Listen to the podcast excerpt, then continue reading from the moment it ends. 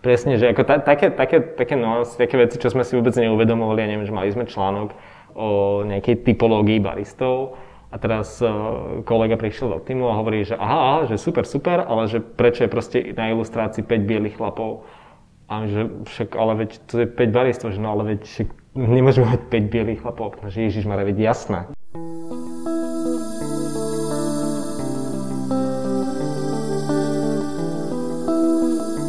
Ahoj kávomilci, vítejte u podcastu Pražírny Double Shot. Od mikrofonu vás zdraví Ondřej. A Ondřej. Dnes tu máme další ze série rozhovorů se zajímavými osobnostmi okolo Double Shotu a dnes jsme se vydali na kávu s Michalem Molčanem.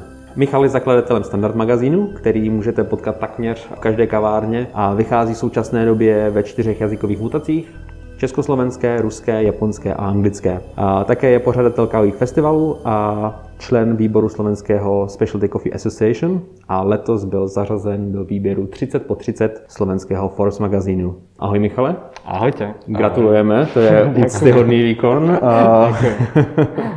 Předpokládám, že ve Forbesu seš za Standard magazín nominovaný. Hej, za, hej, za, ešte, za, ešte, za... ešte som ho nečítal, popravde. Čakáme na pošte už asi 8 dní, ale asi áno. S kým vším tam seš? No, jako vyjmenovat všech 30 lidí asi to, ale um, upřímně moc nesleduju tu slovenskou Aha. scénu, takže nemám vůbec představu, v jaké společnosti tam seš. Je to, je to zoskupenie celkom zaujímavých ľudí. Ono. Tých, tých 30 ľudí je, má obsiahnuť všetky možné sféry, ako je to od... Uh, ja som bol zaradený v sekcii, že kreatívny priemysel, entertainment, niečo také. No a je tam od biotechnológií, medicíny, financí, IT a tak. Bola tam jedna, jedna veľmi známa slovenská youtuberka, ak nie najznámejšia, ktorú tam každý poznal asi iba okrem mňa. Až po, po, po, po, po pol hodine, keď sa jej spýtal, že čo vlastne robíš, tak sa na mňa tak šoknuto pozerala, že čože. Ty mě neznáš?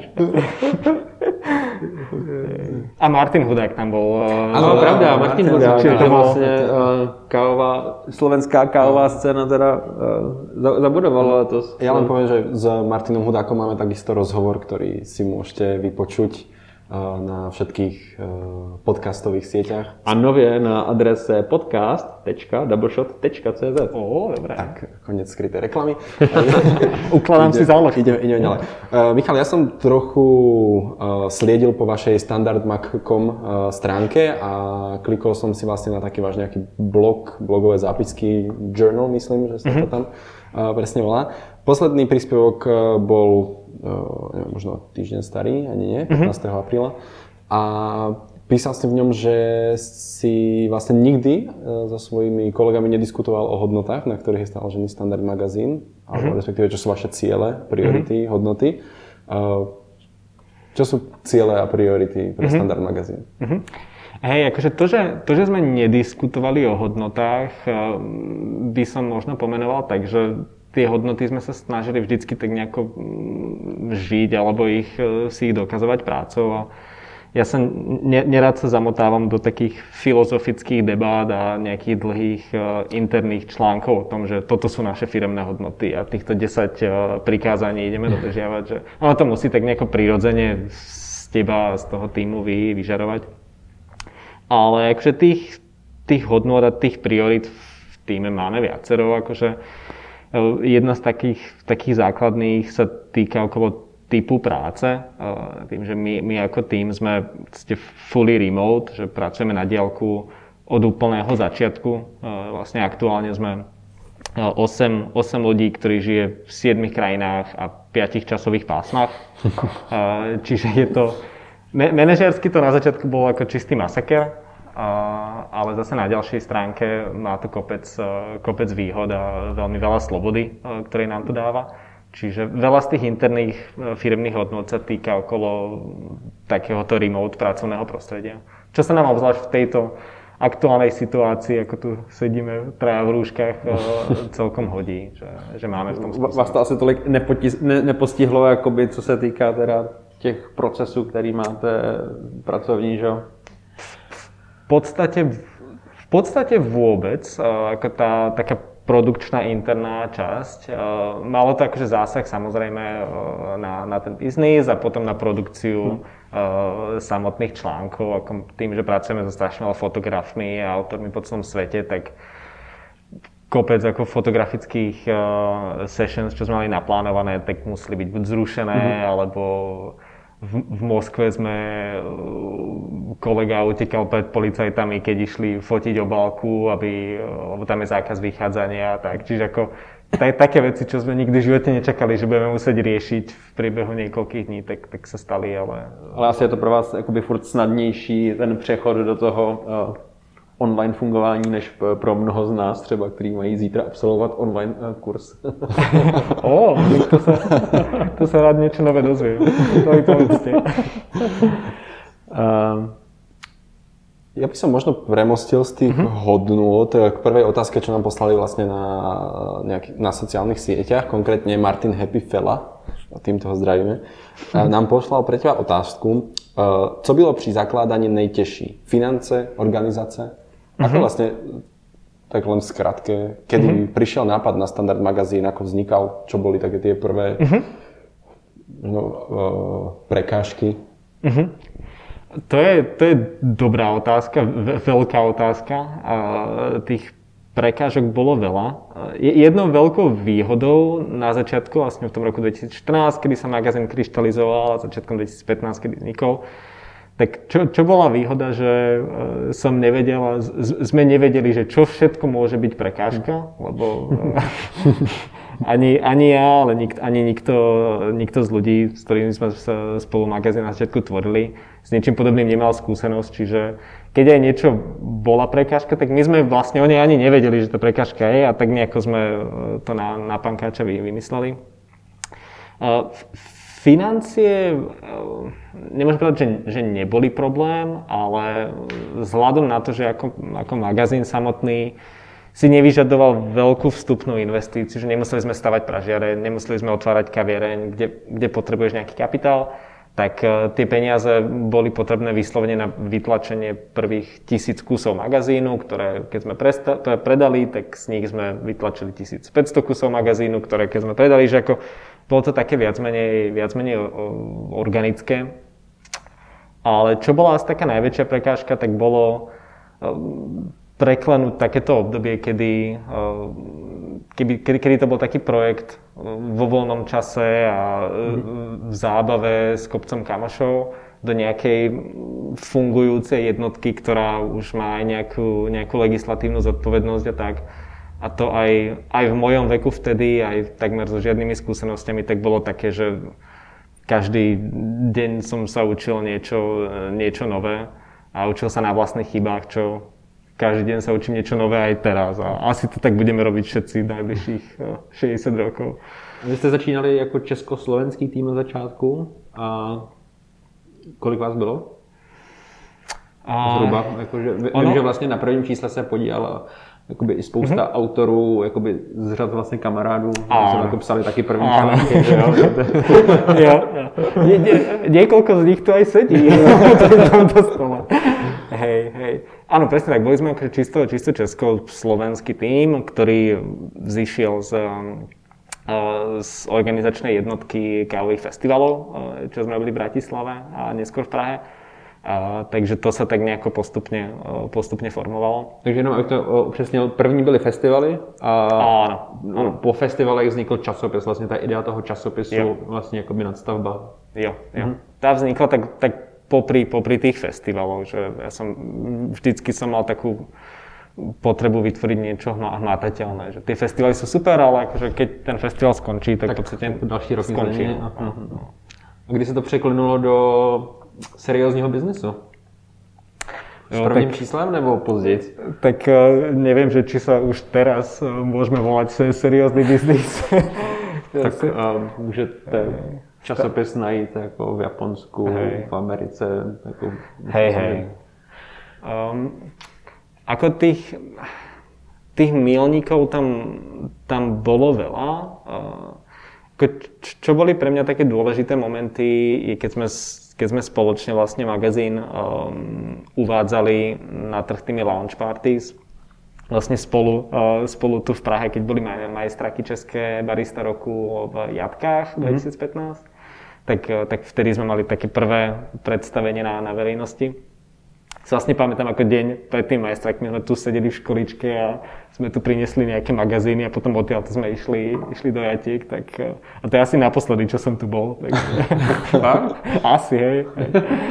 Uh, takže, uh, takže tak. Takže to boli uh, tie také prvé stretnutia s verejnosťou, čo sme mali najprv v Prahe, potom v Berlíne a v Londýne. Tak to nám... Československou verzii? Nie, nie, nie. Československo bola, bola v Prahe a, potom, potom my sme simultáne tu robili tu anglicky. Ono tá idea bola od začiatku, aby ten projekt bol globálny, ako tá ambícia bola vždycky globálna. A to, že sme najprv vydali tú československú verziu a bol tam nejaký rozdiel dvoch mesiacov, bol vyslovene na to, že keby, že keby sme to dosrali, tak to proste doserieme doma. Hej, akože nič veľké sa ne, nestane. Takže, takže tak. No a potom vlastne ten, ten Berlín a ten Londýn a ten styk s prvými, s prvými partnermi, s prvými uh, takými kávovými celebritami medzinárodnými, tak, uh, tak to nám tak ukázalo, že asi, asi to môže mať nejakú, uh, nejakú myšlienku a um, úspechu ľudí a začal to potom jako ďalej formovat. To si mi teďka vlastně nahrál docela na otázku, kde by mě mhm. zajímal hmm. vlastně ten business model hmm. uh, toho magazínu vůbec. Hmm. Uh, protože od začátku vy se ne, jakoby ne, nedáváte tam žádnou skrytou reklamu, vždycky máte pro každý číslo nějakého partnera, který hmm. jakoby, uh, tam prezentovaný ale jinou formou, než že by to byla jako vyloženě reklama toho partnera, ale krásně to jako by zapadá do vizuálu toho celého časopisu, mm-hmm. takže to tak jako nenucený a vlastně často i zajímavý čtení. Mm. A co jsou další, další vlastně jakoby zdroje příjmu? Uh, malou obchod, to znamená přímý prodej, mm-hmm. uh, jak jednotlivých čísel, tak předplatný. Mm-hmm. Jako a velkou obchod v kavárnách. Presne, presne tak. Jako ja som čo sa týka toho biznis modelu a tých financí, tak na to som mal od začiatku veľmi taký triezvy a pragmatický pohľad, že uh, takéto projekty na to, aby prežili dlhšie ako cyklus jedného roka, tak, tak musia byť akože finančne nastavené tak, aby sa to prirodzene dokázalo, dokázalo uživiť. A bál som sa založiť ten biznis model na, na jednom zdroji príjmov, lebo najmä akože v tej sfére publikácií, ako celkovo magazínov vo svete, tak, eh, tak ten biznis model je založený takmer všade na reklame.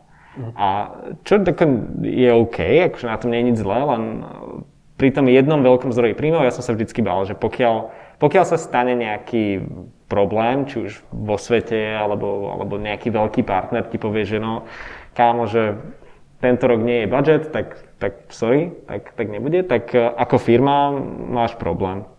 Tá, tá idea to, toho rozdelenia e, e, toho zdroju príjmu bola veľmi dôležitá, aby bola spravená dobre. Čiže je to, je to reklama, takéto partnerstva so značkami, ktoré, ktoré nám tak nejako korelujú s e, filozofiou standardu, že chceme sa spájať so značkami, ktoré majú nejaké podobné firemné hodnoty, majú podobnú kvalitu produktov a tak. Potom je to práve malý obchod, ten model predplatného, kde vždycky magazíny posielame s kávou.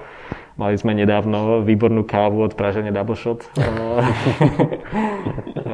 ktorá, ktorá mala vo svete celkom úspech. Ale to, ja to bolo Momoto. To bolo Momoto. A tú kávu práve aj teraz pijeme znova. Takže, super. Takže kruh sa uzavrel.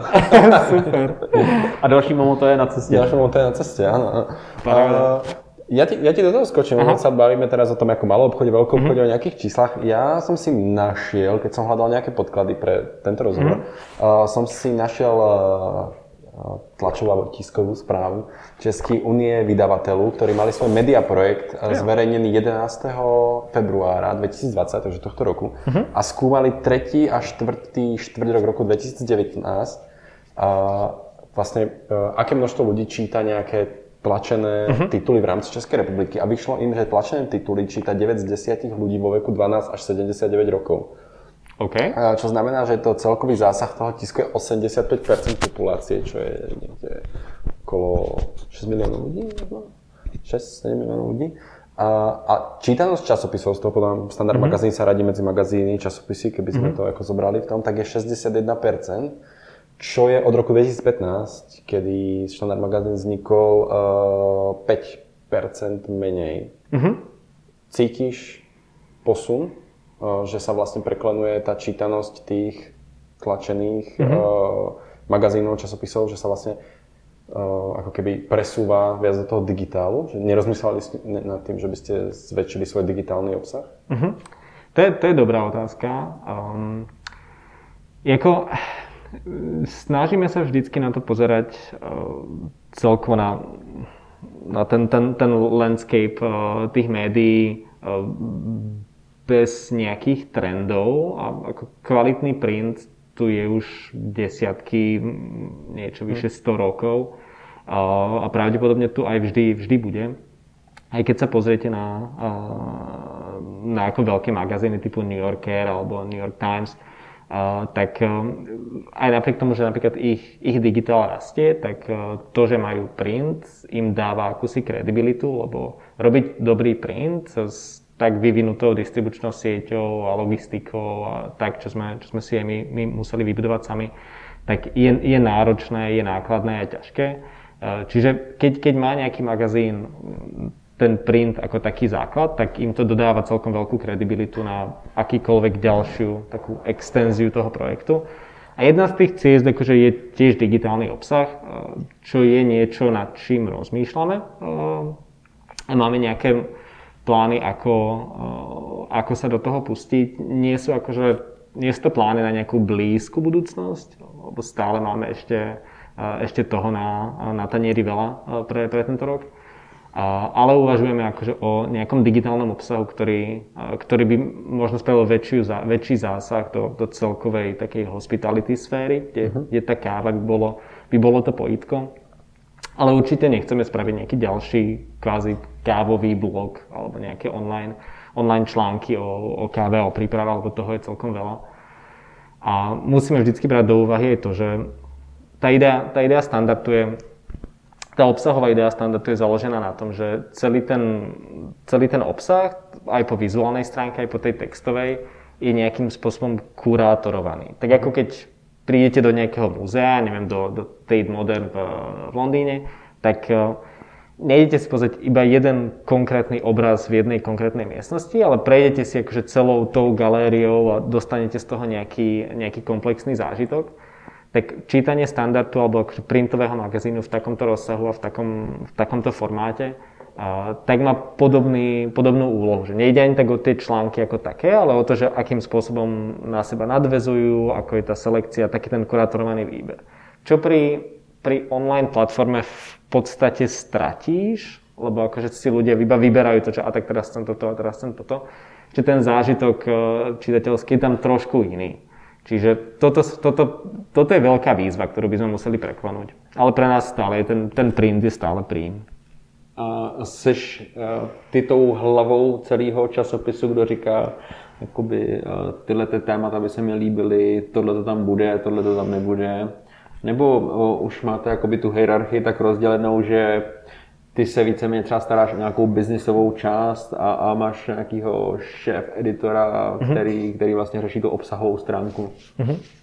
Ja som, ja som ten, čo na konci mesiaca musí e, zaplatiť všetky účty za, za tie články. Za elektriku. A, za elektriku. Hej. Uh, ale áno, mám uh, v podstate dvoch, uh, dvoch kolegov, ktorí majú na starosti selekciu obsahu pre dve najväčšie čísla. Uh, Luke, Luke Adams, Eh, je náš, je náš editor v magazíne a ten, ten má na starosti v podstate manažovanie všetkých eh, autorov, s ktorými pracujeme a, a všetky, tvorbu všetkých článkov. A vlastne má vyštudovanú viktoriánsku literatúru na Oxforde, z Austrálie, žije, eh, žije v Británii. Čiže on aj jeho manželka zase pre nás, pre nás píše niekedy. Čiže on je, on je takým stavebným kameňom, čo sa týka toho, toho výberu obsahu a, a tej selekcie. No a potom, potom druhý kolega, uh, Toshi, spolu s Atsushim, čo sú naši dvaja, uh, uh, dvaja šéfovia japonského standardu, tak oni zase, uh, oni zase vyberajú ten, ten obsah, ktorý v Japonsku máme nejakým spôsobom ešte užšie zameraný na, na tú japonskú sféru. Mm. Čiže oni sa tak nejako do, doplňajú. Ale už, už sa teším, že v podstate no nemôžem povedať, že tie veci, že idú mimo mňa, ale už, už niekoľko rokov to je tak, že aj Toshi, aj Atsushi, aj Luke, tak tú prácu si robia dobre, alebo lepšie, ako by som to ja kedy zvládol. Čiže sa teším, že už aj ja mám možnosť byť v týme tým, ktorý sa vlastne učí od každého toho, toho člena v týme. A, a to je, to je hotový články. A... hej, hej. Super. Ještě vlastně, když, když jste tady nakousli, že vlastně nějakou část mají na starost uh, v Japonsku, tak ty čísla se obsahově liší. Není to čistě, že se vlastně vezme, vezmu třeba základní československá verze a to mm-hmm. se jenom překlopí do jiných jazykových mutací, mm-hmm. ale vlastně ten obsah i partneři se uh, v jednotlivých zemích liší, předpokládám. Mm-hmm. Pa- partnery sa líšia, a, ako tá časť business modelu sa, sa líši. A obsahovo je to, všetky tie jazykové mutácie majú cca 10 až 30% lokálneho obsahu. Mm-hmm. Väčšinou sú to nejaké, nejaké rozhovory, že v Japonsku napríklad je veľmi silné také národné cítenie, ale zároveň veľmi veľký appeal na západné americké produkty a príbehy. Čiže tam je tá kombinácia skvelá, že veľa z tých príbehov akože nechávame, čo, čo sa týka neviem, Ameriky alebo Európy, ale zároveň napríklad rozhovory dávame s japonskými baristami, čo žijú v Japonsku alebo mimo Japonska. Čiže tým, tým pádom je to taký akože ide, ideálny mix. Čiže sa to líši takých 10 až 40 Takže je pri tých jednotlivých vydaniach, ja som videl, že sú aj vizuálne odlišné, uh-huh. že sú iné tie kaury, uh, ruského treba, z mhm. japonského, uh-huh. toho československého. Teraz neviem, či anglický a československý vyzerá rovnako. Uh-huh. Uh, je tam znateľný ten nejaký kultúrny background, akože je to tak ako rozdielne, že musíte naozaj ako rozmýšľať nad tým, že toto môže dať do japonského, toto sa skôr hodí ako do ruského. Mm-hmm. Spíš nehodí niekam. Abo nehodí, no. Jo. Uh, hej, ako sú tam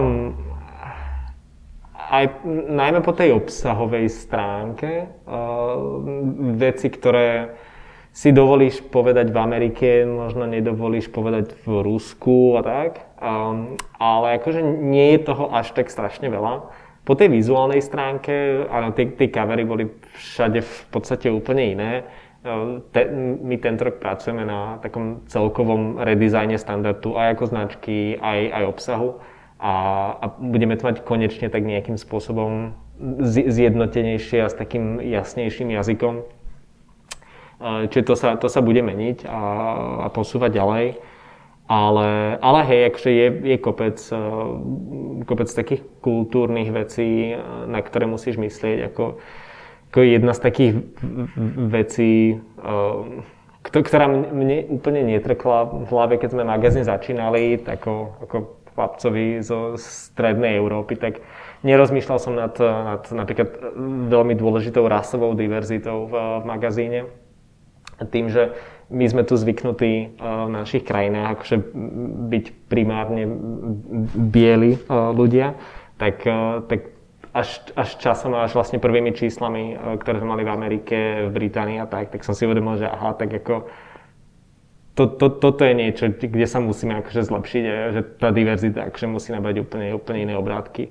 Čiže to bola akože taká, uh, taká veľká lekcia na začiatku, keď vlastne pribrali do týmu prvých prvých ľudí, čo, čo neboli Češi alebo Slováci, tak to bolo tiež také, vlastně že... zmiňovala Sabin Periš, když jsme s ní dělali rozhovor v Brazílii právě, že je tam důležitá ta nějaká rovnoprávnost, diverzita mm.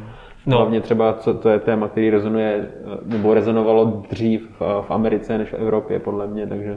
Presne, že ako ta, také, také, také, no, také veci, čo sme si vôbec neuvedomovali, ja neviem, že mali sme článok o nejakej typológii baristov, a teraz uh, kolega prišiel do týmu a hovorí, že aha, aha, že super, super, ale že prečo je proste na ilustrácii 5 bielých chlapov. A že však, ale veď to je 5 baristov, že no ale veď však nemôžeme mať 5 bielých chlapov. No, že Ježiš, veď jasné. Je to tvoj článek náhodou? To bol môj článek. Neviem, je to možné. Nemusím o typológii zákazníka. Ja som je to... aj to, aj to. Jo, je to možné. Je to inak možné. Je to inak možné. A, to bolo ešte a, jedno z prvých čísel úplne. Áno, ja myslím, že druhé alebo tretie fakt, číslo. že 3 sekundy sme všetci zastali, že ty vole, že je jasné, hej? Že úplne, že samozrejme, ale akože... Nedocvakne ti to proste. Ne, nedocvakne ti to. Čiže... No. Ja možno sa dotknem teraz, ako že o tej typológii, mm-hmm. že teda viacej tých uh, raz, alebo ako by som to povedal, uh, toto je veľmi také ako uh, tenký lat sa komentovať, ale uh, treba Japonci sú možno tak uh, nejak ako známi tým, že nie sú úplne... Mm. Uh, o Japonsku sa častokrát hovorí, že sú rasisti, že yep. nemajú úplne radi ani iných Aziatov. Mm-hmm. uh, je to že teda v štátoch v Británii je to asi iné, teda to uh-huh. anglické vydanie, že tam je tak kultúrna, alebo tak akorát uh-huh. rasové zastúpenie iné a je iné aj v Japonsku v magazíne? Uh-huh. A, fú, no, to, je, to je veľká otázka. Akože to, že, to, že Japonci sú najväčší rasisti, tak ako štatisticky, nechceme, nechceme, štatisticky, nechceme generalizovať, hej, ale je to taká... Ako... ako štatisticky to asi tak je. Ako je tam veľmi silné národné cítenie a je to je to iný typ rasizmu, aký si, ako my tu predstavujeme pod pojmom rasizmu. Nie je to, ne, nenazval by sa to, že rasová neznášanlivosť, ale práve aj tým, že Japonsko historicky ako krajina bolo dlhé obdobie v podstate Izolované. hermeticky uzavreté od okolného sveta, plus samozrejme akože aj historický vývoj v vlastne až uh, Tom Cruise poslal samurajom, to trošku...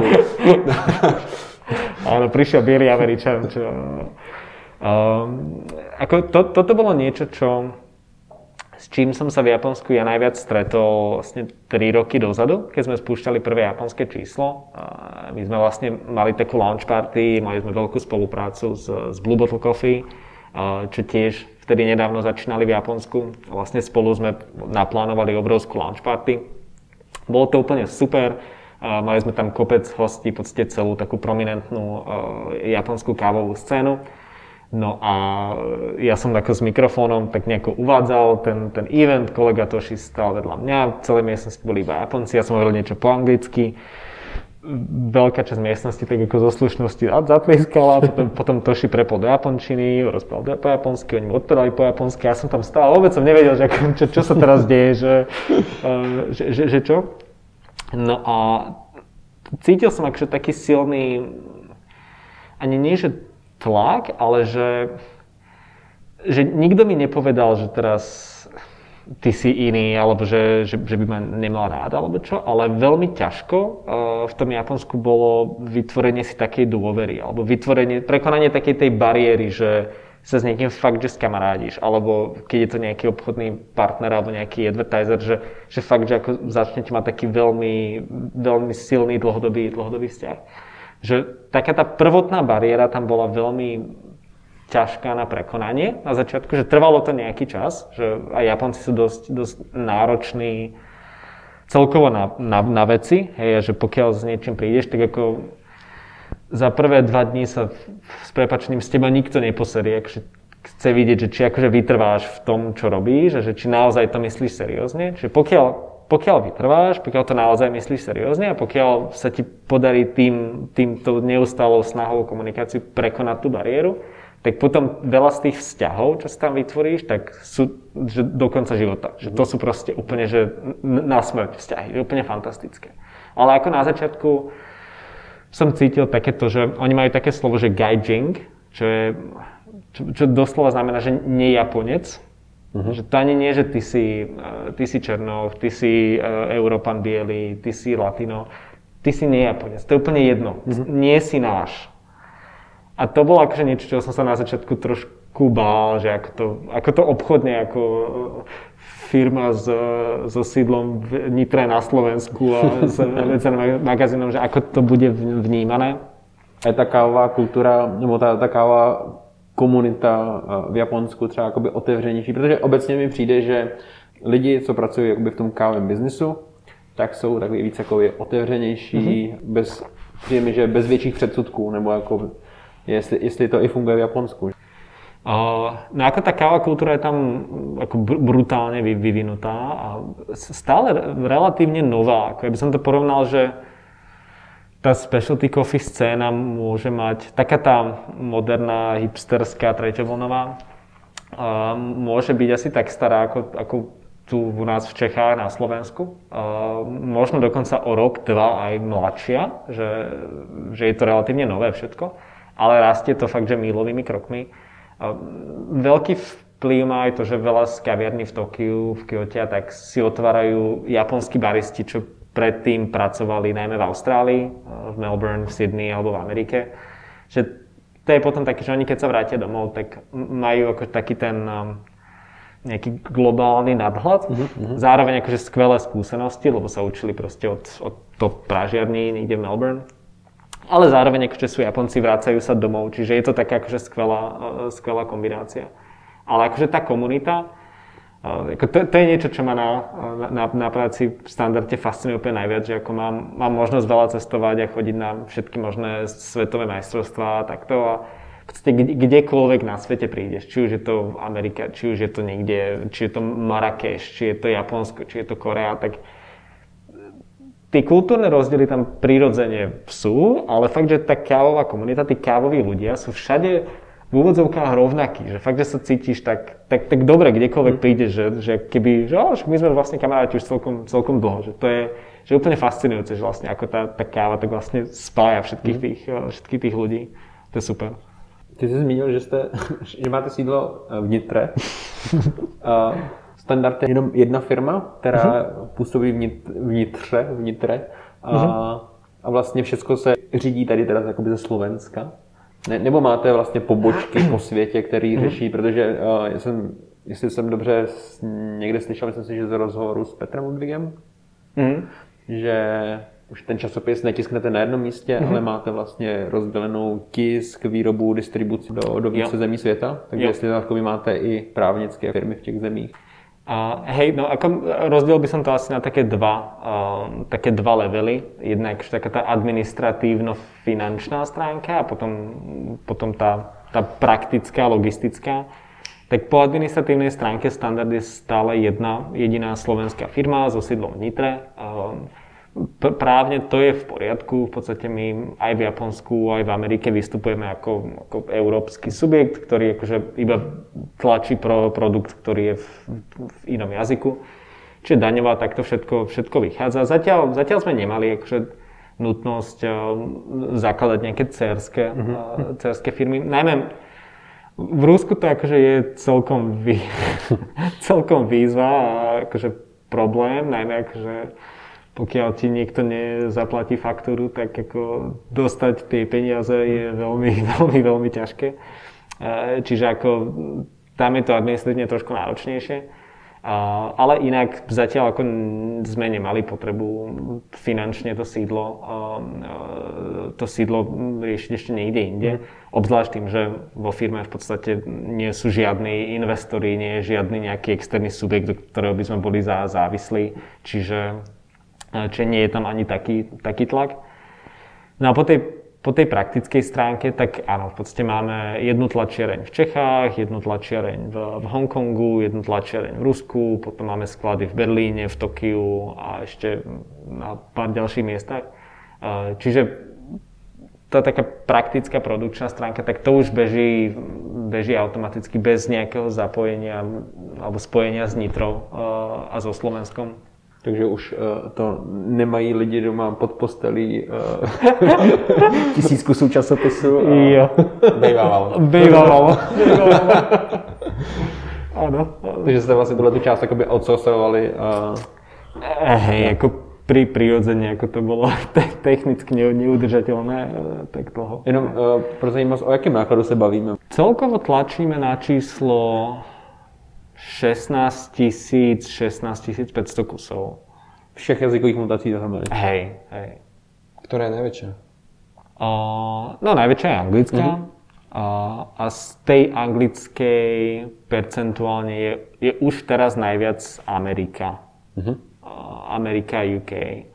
S tým, že Amerika bude pre nás aj po zvyšok tohto roka, aj budúceho roka uh, takým primárom ako, ako, ako, ako cieľ, lebo tá komunita je tam, je tam obrovská a veľmi silná.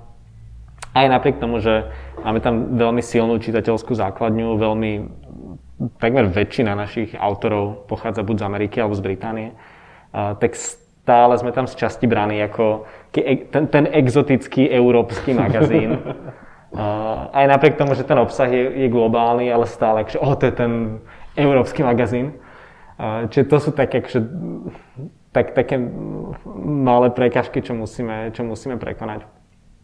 Dobre, že si načal, že teda Amerika je pre vás nejaký ako primárny uh-huh. trh, na ktorý sa chcete sústrediť, pretože uh, vy ste v Amerike neboli úplne od začiatku s uh-huh. magazínom, tam, tam prišiel v 8. 9. čísle, uh-huh. nejak uh-huh. tak, myslím, že sa pred, začal predávať štátok. A ja práve od toho nejakého 8. čísla tam bola tá staršia pani na ja obálke, ja taký ten modrý cover z takého stupňa. Mary White. A, tak e, vlastne od toho magazínu, od toho čísla tak trochu sledujem, že ten obsah sa nejak ako uh, pohol smerom k, tej, k tomu americkému čitateľovi, mm-hmm. že tie články sú už trošku ako Uh, ja keď si číta človek nejaké blogy na, na správač alebo mm-hmm. counterculture, takže je to vlastne viacej taký ako Ameri- na, šitý na ten americký trh, ten obsah, že sa to tam trošku ako odklonilo, že mm-hmm. predtým ten obsah bol viac taký, povedzme, európsky, pretože tá európska kávová scéna, tá specialty je trošku ako iná ako tá americká, alebo austrálska, mhm. povedzme. Mm-hmm. Že od toho 8. 9. čísla mi to už prišlo, keď som si ho prezeral a čítal, že ten obsah sa trochu zmenil. Bolo to cieľené, alebo to prišlo proste s tým, že pre ten americký trh ste hľadali amerických autorov a tí proste píšu iné články? Mm-hmm.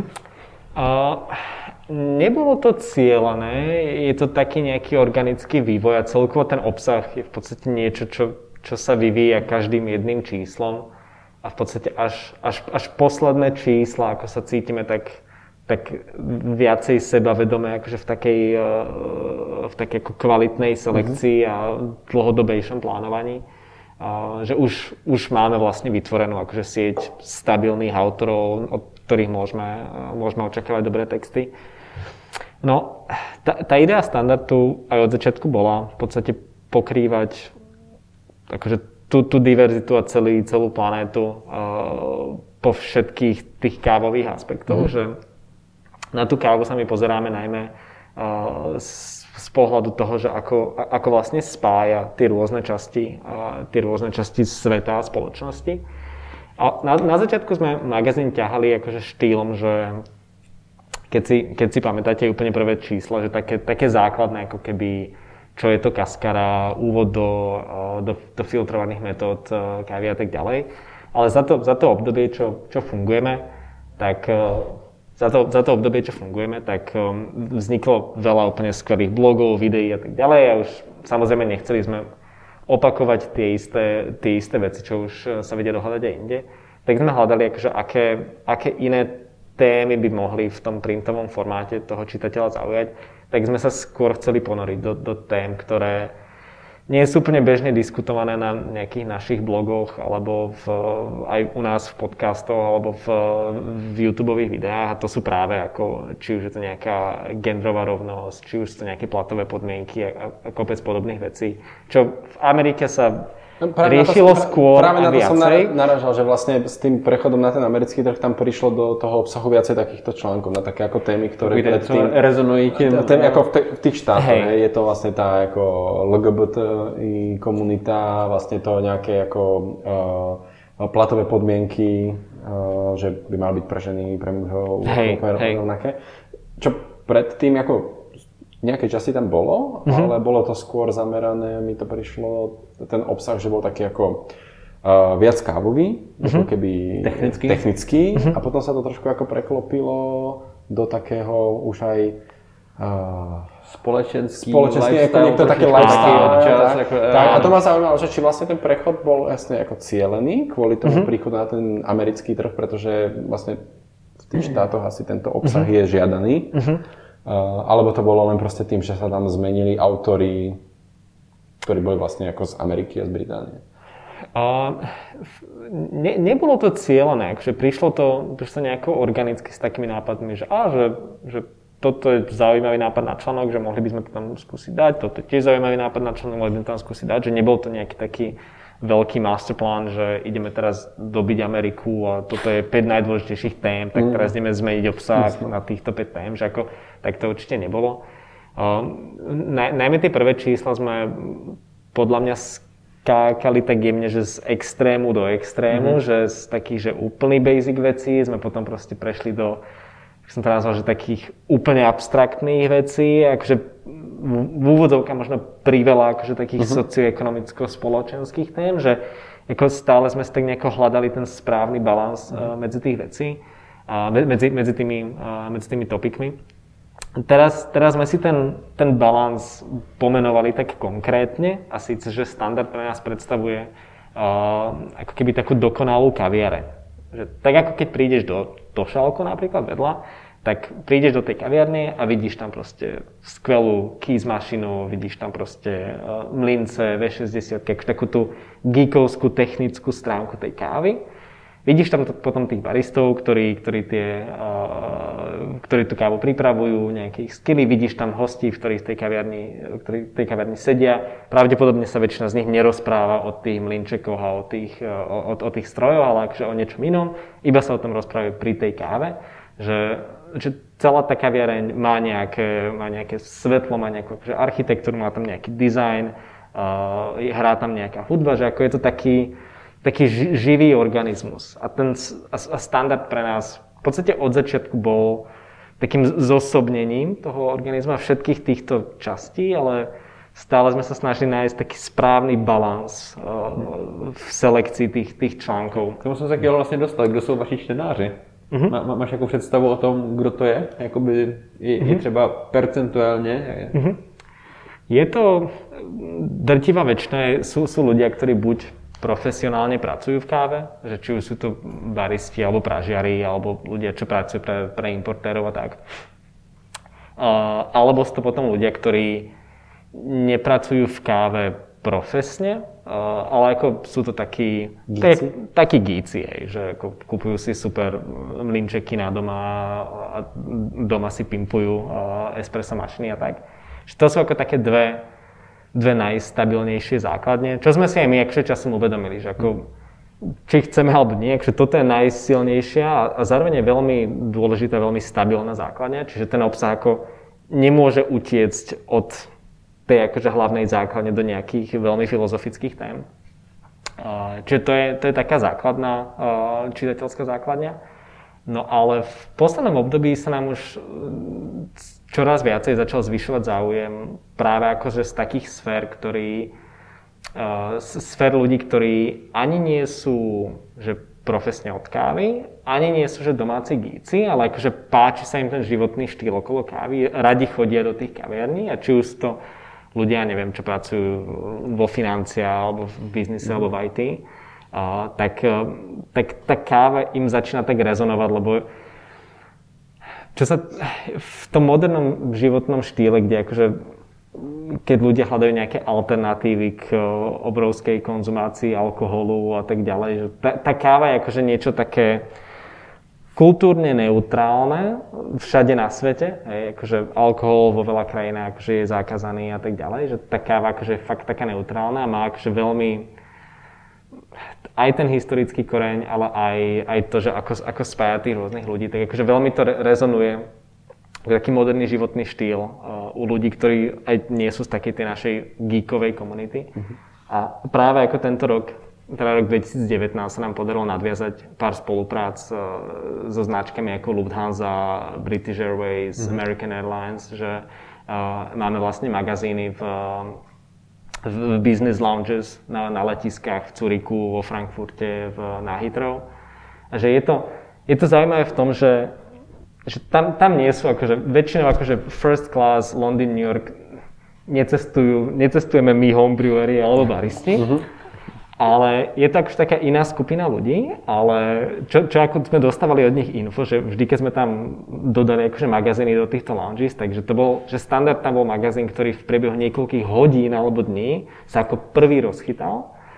A keď som sa rozprával s, s, s pár ľuďmi, čo sa nám starajú ten, o čas distribúcie, tak sme vlastne prišli na to, že, že takýto akože biznis cestovateľi alebo taká, takáto klientela, že keď keď niekto je v biznise a cestuje na nejaký biznis trip z Londýna do, do, do New Yorku, tak nejde cestovať biznis klasom, čítať magazín o biznise a počúvať podcast o biznise, že ako ich zaujímajú aj iné veci ako, mm-hmm. ako tá samotná práca. A práve akože tá káva je jedna z takých zaujímavých životných štýlov, alebo teda zaujímavých častí životného štýlu, ktorá, ktorá apeluje aj takejto, takejto skupine. Čiže ako sme začali vidieť celkom veľký záujem aj z takejto mimo kávovej, uh, kávovej komunity. Ono to i reflektuje podle mě hodně uh, hosty těch kaváren, že jo? Presne tak. I presne ten tak. mix vlastně lidí, který to kafe vůbec nezajímá, já vezmu jakoby třeba surovinu technicky, ale baví ten životní styl okolo kaváren. Presne tak, jo. presne tak. A ten, ten obsah to, to tiež musí reflektovať. Napríklad teraz nám vychádza budúci mesiac ďalšie číslo a máme tam strašne geekovský článok od uh, Jeremy Chalendera a Matt Pergra o tom, ako barista Astol vymyslel nový uh, cupping score sheet a porovnanie s miliónom iných starých cupping score sheetov, čo je niečo, čo akože nebude zaujímať ako človeka, ktorý nevie, čo je cupping score sheet, alebo to, alebo to vôbec nezaujíma. vôbec, čo je cupping. Hej, hej. Ale zase, akže to bude apelovať uh, tej kávovej, uh, tej kávovej čitateľskej zákon, čiže musí to byť akže taký, taký nejaký balans. Ty spomínaš budúce číslo. Uh, nejak ešte pred tým, ako sme začali tu spolu točiť ten podcast, tak si vravel, že budete robiť redesign, uh-huh. bude nový vizuál, uh-huh. pravdepodobne. Uh, to už bude s tým novým číslom. Áno. A mňa by sa zaujímalo, prečo ho robíte? Z viacerých dôvodov. A jeden taký hlavný je ten, že tento rok oslavujeme 5, 5 rokov. Uh-huh. Také prvé, prvé malé polovičné jubileum. A, a tých 5 rokov nám prišiel ako taký ideálny čas na také refreshnutie toho vizuálu, na taký facelift. V podstate aj, aj veľa kaviarní, akože po tých 5, po tom cykle 5 rokov, tak, tak buď znova vymaluje, alebo trošku akože niečo, niečo upraví. Tak, No, kaviareň vymalovala po 5 rokoch, to je docela desivé. Zvlášť čokoládou na stropě. Oha. OK, OK, beriem späť. Čiže prišiel tak, taký ideálny čas na, na, na ten dizajnový mm-hmm. facelift. Zároveň akože uh, chceme tak vizuálne zjednotiť všetky tie naše, všetky tie naše čísla. No a je celkovo akože kopec vecí, čo sme, sa, um, čo sme sa za tie roky naučili aj po tej printovej dizajnovej stránke, ktoré teraz do toho magazínu chceme, chceme implementovať. Ale uh, zostane rovnaký. Zna, značka standard. Je, to, áno, to, tomu rozumiem, ale že či zostane vlastne nie vizuálne, pretože vizuály sa budú nejak si vravel, že uh, spájať, ale či zostane obsahovo, to, to prevedenie, A- či zostane vlastne ako, bude rovnako stále veľký, rovnako stále tlstý. To, to, tlstý bude rovnako. možno, možno o niečo tlstejší časom. A Nebudete meniť formát. formát, formát zostane. Ten, nám, ten sa nám osvedčil, ako experimentovali sme s s 100 tisíc možnosťami, ale akože ten formát je, je fajn. Ako je to také ideálne, ideálna veľkosť na zobrať si so sebou, ideálna veľkosť na položenie na, na stôl, keď, keď piješ kafe. Čiže ten formát je fajn, ten zostane, značka tiež zostane a, štruktúra obsahu tiež, tiež zostane. A práve ako na to, na to vizuálne prevedenie, na ten, na ten redesign, tak, tak nám pomáhajú pomáha Aida, Aida Nuova a, Carlos Egan z, z Barcelony, čo sú vlastne dizajnéri jedného z mm, veľmi, veľmi známeho magazínu New Philosopher a, austrálskeho. Takže oni, oni nám vlastne pracujú teraz na kompletnom redizajne aj a, rebrande značky. Čiže máme takú veľmi, veľmi úzkú spoluprácu a je to super. Ja by som možno uh,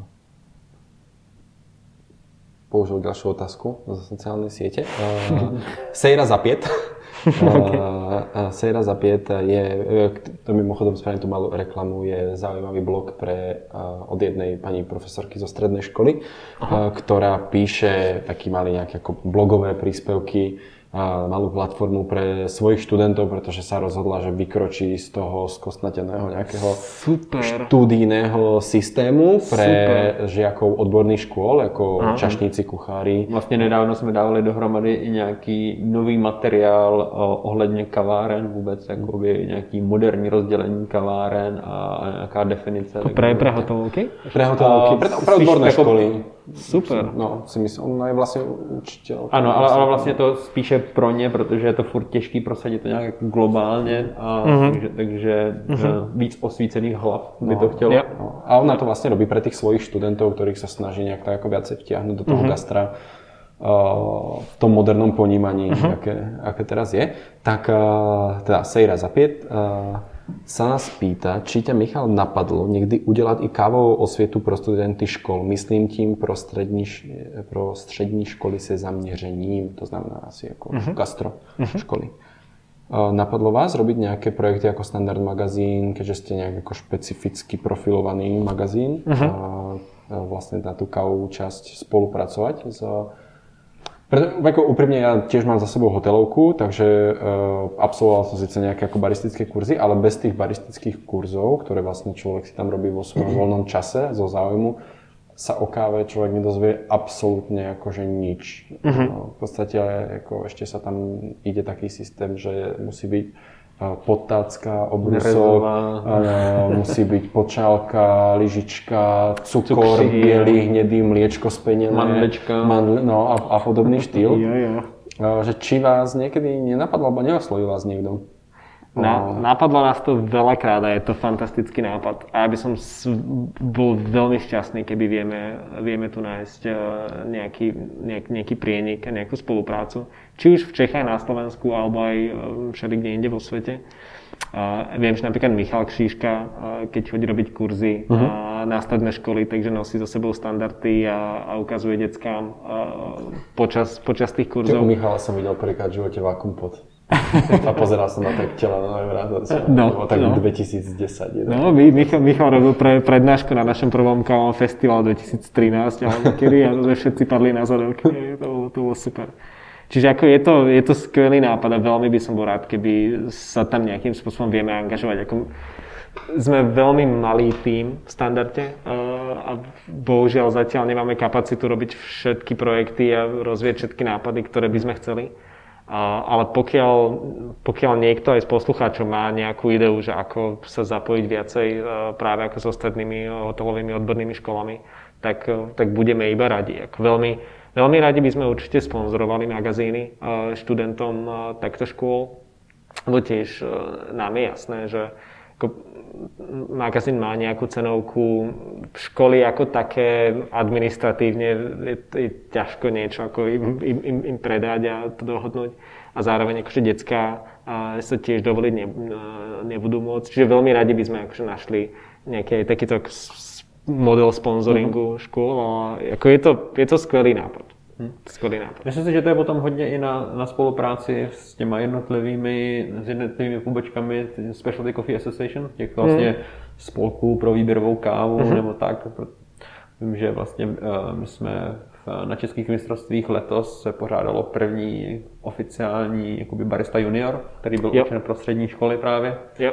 A, takže si myslím, že to je asi ta cesta vlastně nějaký že, že vždycky je potřeba nějaká organizace, která to jakoby sjednotí a která to zaštítí. A uh-huh. nebude to dělat jakoby nějaký vedlejší projekt, uh-huh. ale, ale bude to mít vlastně v rámci nějakého svého eh, programu, uh-huh. což vlastně by ty organizace eh, měly uh-huh. dělat, že jo? Uh-huh. Vlastně tam, tam je vlastně jedna část by měla být zaměřená na edukaci.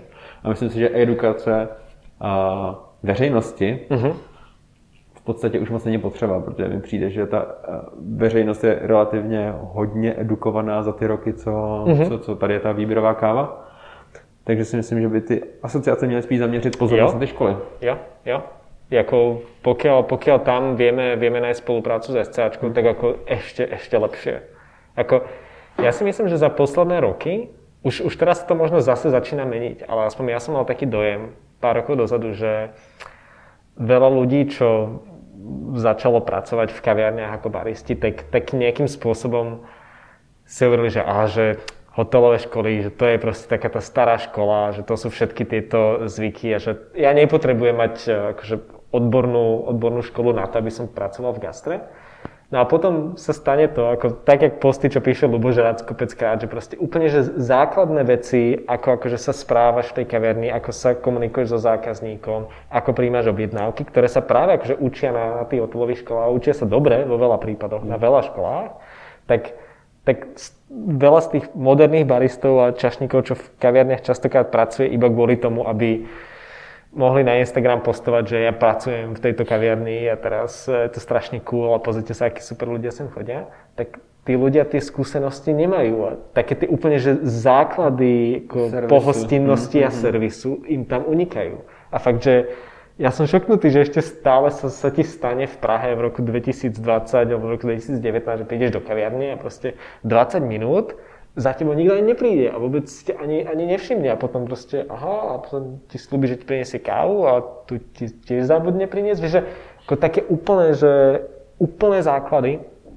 a, ktoré práve ako na tých školách tou praxou a tréningom sa, sa vypilujú, a, tak, a, tak sa podceňovali. Ale tak asi, asi veľa kavární si už uvedomilo, že, že pri, primárne sú v hospitality biznise a v pohostinnosti biznise a nie iba v tej káve. No, ja si myslím, že tam za tie roky nastal aj posun tým, že na, uh, ako na baristu ako na, sa už pozerá ako na profesiu. Uh-huh. Takže myslím si, že ešte tak pred 5-7 rokmi sa na baristu pozeralo ako na šikovnejšieho čašníka, ktorý vie napíniť uh-huh. mlieko. Hej. Ta, tak, takže uh, že aj ten posun v podstate sa z toho nestal nejaký ako hobby, ale uh-huh. že sa z toho stala vlastne už ako regulárna profesia. Uh-huh. Uh, už aj tie pražiarne, kaviarne sa vlastne vyvinuli do takej formy, že zamestnávajú ľudí, ktorí sú ako kvalitní, ktorých mm, kvalitne zaplatia a vlastne sa dá aj Hej. s tým uh, normálne ako fungovať a žiť ako s tou profesiou. Kedy si to bol skôr taký ako uh, študentský job. Študen, študentský job, presne. No. A, že to nebola ako naozaj profesia. Myslím, že by možno aj nejaká tá osveta už na tej mm. škole, mm. kde by im ako tým ľuďom predstavili, že existuje niečo iné ako čašník a kuchár, pretože mm. nie každý sa v tej čašníckej a kuchárskej robote ano. vlastne nájde, ale má rád to gastro ano. a že sú tam aj iné, uh, iné možnosti. Mm. Možno ešte tam ako sa tlačilo, aspoň na Slovensku, pretože Slovensko je taká ako vinárska oblasť, takže tam bolo ako docela okay. uh, bolo ako byť uh, prestížne, ako sa zaujímať o víno a byť sommelier ale tá káva tam nikdy ako nikdy a, nebola. Ako vy vidíte to napríklad teraz, proste ako je, je, je tu korona outbreak, sú, sú zavreté kaviarne, sú nejaké okienka a, a v Amerike už koľko 16 miliónov ľudí, myslím, že prišlo o prácu. Mm-hmm. A je, je fakt, že si, si tak najmä počas tohto obdobia si tak silno uvedomí, že ako to, to gastro a celá tá hospitality sféra, či už to kaviarne, či to pražiarne, či už to nejaké craft beer bary, že aká, aká obrovská súčasť spoločnosti to je, mm. aj, ako, aj z pohľadu konzumenta, že, že fakt, že si uvedomí, že vlastne ty, že nemám kam ísť, že, že fakt tak zvykni, zvyknutý niekam chodiť, že si zase šoknutý, že všetko je zavreté ale zároveň je z toho, z toho pohľadu akože spoločenského, zamestnaneckého, že ten, tá, tá hospitality sféra, ten segment zamestnáva tak veľké kvantum ľudí, že je to obrovská súčasť, spoločnosti. Nie je to iba, že, že aha, tak to je takéto, že taká nejaká podradná práca, alebo tak je to proste jeden zo stavebných kameňov eh, modernej spoločnosti. Ty si někdy pracoval v kavárně vlastně? Máš nějaký pozadí vůbec eh, v tom kávovém biznise, než si se vrhnul na kávový časopis? Jo, kávu od by asi veľa ľudí ne, nepilo, ale... Jež, my, sa, my sa poznáme s Michalom ešte z čas, keď sme odhodľa nerozoznali čierny čaj od filtrovanej kávy. jo. No v podstate áno. V podstate áno. To zapili zmesku 80 na 20. No, my, takéto, uh, sú dve vlastne uh, kávové centrá na Slovensku. Jedno je Nitra, druhé je Prešov. Áno. tak uh, vlastne Michal je pôvodne z Nitry, to asi už... A ešte Banská Bystrica. A ešte Banská Bystrica, áno, aby sme, aby sme nekrivdili. Uh, tak uh, v podstate vy ste sa ku káve, alebo ty sa ku káve dostal asi cez záhir, jak ste tam začali s deckami chodiť k nám. Michal bol náš pravidelný host Štamgast, že? Dnes pozerám na, spomínam na vodu s uhorkou.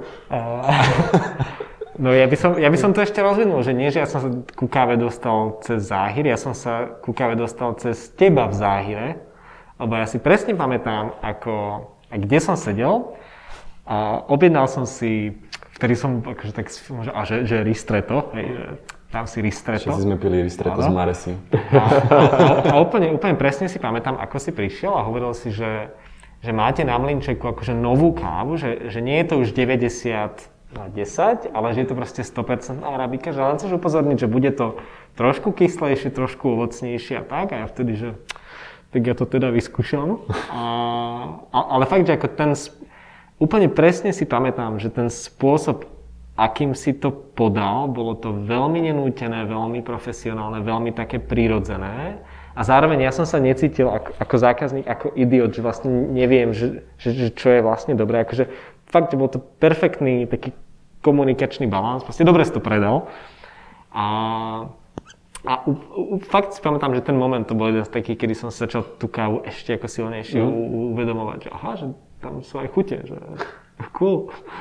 To sa znovu vracame vlastne k tomu, o čom sme sa bavili predtým, že uh, tá pohostinnosť je vlastne súčasťou toho baristického, uh-huh. ano, baristického remesla, ktoré podľa mňa bolo z začiatku trošičku opomínané, lebo v, pamätá, všetci pamätáme na militantné časy, žiadne mlieko, žiadny cukor a, ja.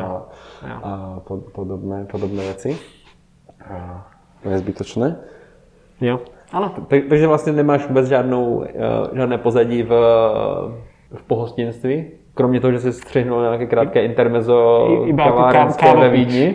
Iba ako kávopič. áno, áno. V podstate ako mám také dve dve skúsenosti ako s, s tou dru, druhou stranou baru. A jedna, jedna boli také pop-up brewbary, čo sme robili vlastne aj, aj spolu v Nitre, ale tak to boli akože väčšinou víkendovky no. alebo také.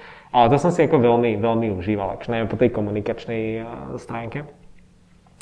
A, no a potom, potom to bol projekt vo Viedni, a, čo, som, čo som s pár kamarátmi založil. Mali sme akože taký, taký ročný pop-up projekt, také dizajnové, dizajnové štúdiu, lomeno kaviaren, lomeno uh, standard office. Sme mali spoluprácu s Tonetom, uh, tak tam s kamarátom, čo má kaviareň vo Viedni, Jonas Reindl, tak sme vlastne iniciovali takú, takú, takú pop-up kaviareň, kde som sa angažoval trošku viacej, ale to bola, to bola tiež super skúsenosť. Asi, než se vrhneme na naší nejoblíbenější část, já, já bych se zeptal, až Uh, jaká je tvoje nejoblíbenější kavárna na světě? Jako jestli, jestli nějaká kavárna na uh-huh. celém světě, která jakoby v tobě fakt jako zanechala velký dojem. Ty jo. Uh... Nemusí to být nejoblíbenější kavárna, ale nějaká, která na tebe zapůsobila prostě jako wow dojmem, i když si prostě navštívil hromady kaváren, tak něco, co, co tě jakoby fakt bere. Jako. Uh-huh. Jako, já mám, ja mám takú, takú typológiu tých kaviarní, že na istý typ zážitku mám svoju obľúbenú kaviareň, mm-hmm. že proste keď hľadáš proste úplne, že perfektný batch alebo perfektné espresso, tak máš nejaký typ kaviarne. Keď hľadáš nejaký iný, tak máš nejaký typ, typ kaviarne. Ale keby mám povedať akože jednu ako taký, že all-time favorite, tak je to pravdepodobne Fuglen v Tokiu mm-hmm. od, od Kenji Kojimu, eh, kamaráta to je akože pre mňa, čo sme sa rozprávali o, to, o tej pohostinnosti, o tej hospitality, a, ale zároveň akože pri extrémnej kvalite kávy a zároveň akože pri akože vizuálne ten interiér, akože ako tam vyzerá, ako je, je úplne ako fantastické, mm-hmm. že ako tá kombinácia je úplne, úplne ideálna. Ale môže to byť aj väčšina z týchto zážitkov sú trošku romantizované s tým, že s tým, ako s tým cestuješ niekde, si v tom meste, mm-hmm. že ako je to tým ovplyvnené, ale pre mňa akože stále akože v srdci mám veľmi, veľmi silné spomienky na akože dve, dve kaviarne. Jedna je Šálek, lebo to je fakt, že miesto, kde som prvýkrát akože chutnal single origin Etiópiu, Jirgašev, espresso z tých vašich starších, tučnejších espresso šálek, ktoré boli oveľa lepšie. A to si úplne doteraz pamätám, že, že to bola facka cez tvár, že wow, že takto môže chutiť káva. Čiže ako to, to malo akože na mňa veľmi, veľmi silný, silný vplyv ten moment a akože vtedy, odtedy si pamätám, že sa takto pozrel v šálku a teraz videl som akože tú peknú tehlovú stenu a ten super playlist, čo tam hral a tí akože zaujímaví ľudia, čo tam sedeli, akože že ozaj sa mi to veľmi, akože vtedy sa mi fakt, že začala páčiť taká tá treťovlnová kultúra. To je vidieť, keď bola Hanka Váberová za kávu. no a, no a potom, potom je to záhir v Nitre od Luboša Ráca. Akože pre mňa, pre mňa akože práve tam som sa naučil, alebo teda odpozeral veľa e, z, toho, z tej dôležitosti toho pohostinstva. A tak som si uvedomil, že ako, ako tie svety toho alkoholu, eh, ako koktejlov, kávy, jedla, tak sú vlastne prepojené. Že ono to nie je, že kávová komunita, koktejlová komunita, naturálne vína, neviem čo, že vlastne áno, ten produkt, eh, ten sekundárny produkt je iný, ale ten primárny produkt, tá pohostinnosť je všade rovnaká. Čiže ako ten, ten záhir je akože pre mňa taký dlhodobo veľmi, veľmi dôležitý. Jenom, že ti do toho skočím, tak zrovna s Lubošem máme předchozí rozhovor. Super, vlastně, takže super. se můžete posluchači potom, po tomto rozhovoru vrhnout na rozhovor s Lubošem Rácem, což pro mě byl jeden z nejzajímavějších rozhovorů, který jsme hmm. tady zatím měli. Hrozně mě to jako bavilo a dozvěděl jsem se spoustu zajímavého yep. Ondřejovy historii. Uh, jdem na to, Ondrejko? Jdem na uh, čo robí Michal Molčan, keď nerobí? Môžeme, a potom my som ešte, sa, ešte tam strúhol tie posledné dve... No, to práve sem hodíme. hodíme. no, takže sú, máme tu ešte dve posledné zaujímavé otázky. Okay. Či čo robí, keď nerobí? Nechybí ti karate? Joj, celkom aj áno. celkom aj áno. Kara, karate už nerobím. Mám, mám ašpiráciu behávať, ale bol som behať párkrát v rúške a teda nie je to super. Zostaneš ašpirantom. Zostaneš ašpirantom. Netflix bežec. Mm-hmm. Takže máš nejakou ako... Uh, děláš dlouho nebo dělal si dlouho karate? Hej, karate som robil asi, no, takmer 20 rokov. Fakt, aj, aj súťažne, aj som vlastne trénoval deti, keď som mal 18-19 boli, boli super zážitky. To bola najväčšia manažerská skúsenosť. Zvládnuť 36 ročných detí v jednej miestnosti. To je... Uh, súčasťou tej otázky, že... Uh, od Vlasto Bartošky. Od Vlasti Bartošky. Vlastne, je, že uh, prečo máš rád Airsoft? Ty jo. Uh, Mám rád akože komunitu ľudí. Od, ja viem, okolo. že vy chodíte na rôzne akcie do, hej, do hej. lesov na niekoľko dňové a hej, vlastne hej. hráte tam nejaké ako hej. operácie, bitvy. to, si ešte pamätám.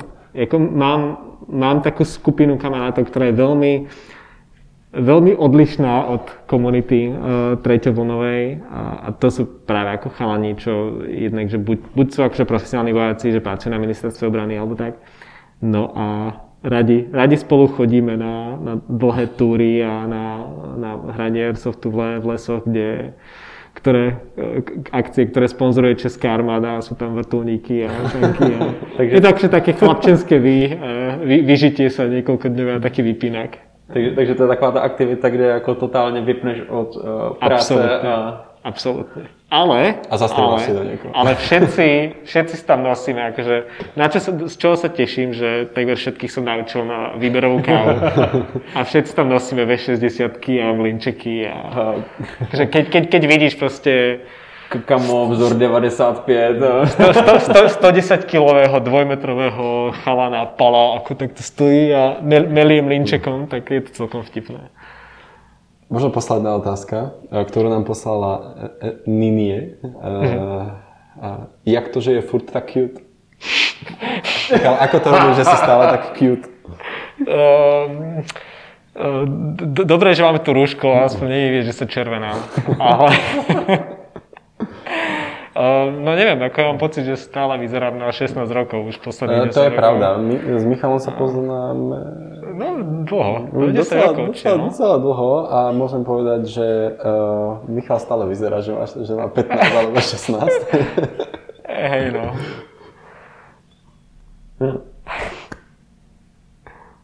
Asi všetko. No, no. stihli sme toho probrať fakt hodne. No super ste chalani, ďakujem. My moc děkujeme, že jsi za tvůj čas. pozvání Rado, i v tento nehostinný čas a trpíš tady s námi v roušce. A, uh, Užili jsme to plnými růžkami. Synek. Tak to zdravím. Je to na mě? Ty vždy uzatváraš. tak, to byl rozhovor s Michalem Molčanem, zakladatelem Standard magazínu a a tohle je osa. Jste někdo alergický? Ne, to, zatím, Uvidíme za chvíli. o tom nevieme. Uvidíme za chvíli. Takže pokud se vám tenhle ten rozhovor líbil, budeme rádi, když ho zase budete sdílet mezi své kamarády, přátelé, známé, protože budeme rádi za každého nového posluchače. Moc děkujeme za přízeň, kterou nám věnujete, za ohlasy, které nám dáváte. Jsme rádi, že vás to baví, co děláme. Ak by ste nám chceli poslať nejakú otázku, alebo by ste chceli navrhnúť tému, ktorá by vás zaujímala, môžete písať na podcast zavináč doubleshot.cz My, pokiaľ to bude v našich eh, možnostiach, schopnostiach a vedomostiach, sa tejto téme budeme radi, radi venovať. Možno si naštudujeme my niečo nové. K tomu nebudeme rozumieť. Inak sme na všetkých podcastových platformách Spotify, Google Podcast, eh, Podbean a, a ponovom, ako sme už spomínali, na Doubleshot. Tečka. Ne. podcast.doubleshot.cz Tak, my si to docvičíme, je to nové pre nás. Ešte raz ďakujeme. Tak jo, mějte se fajn a ahoj. Ahoj. Ahoj.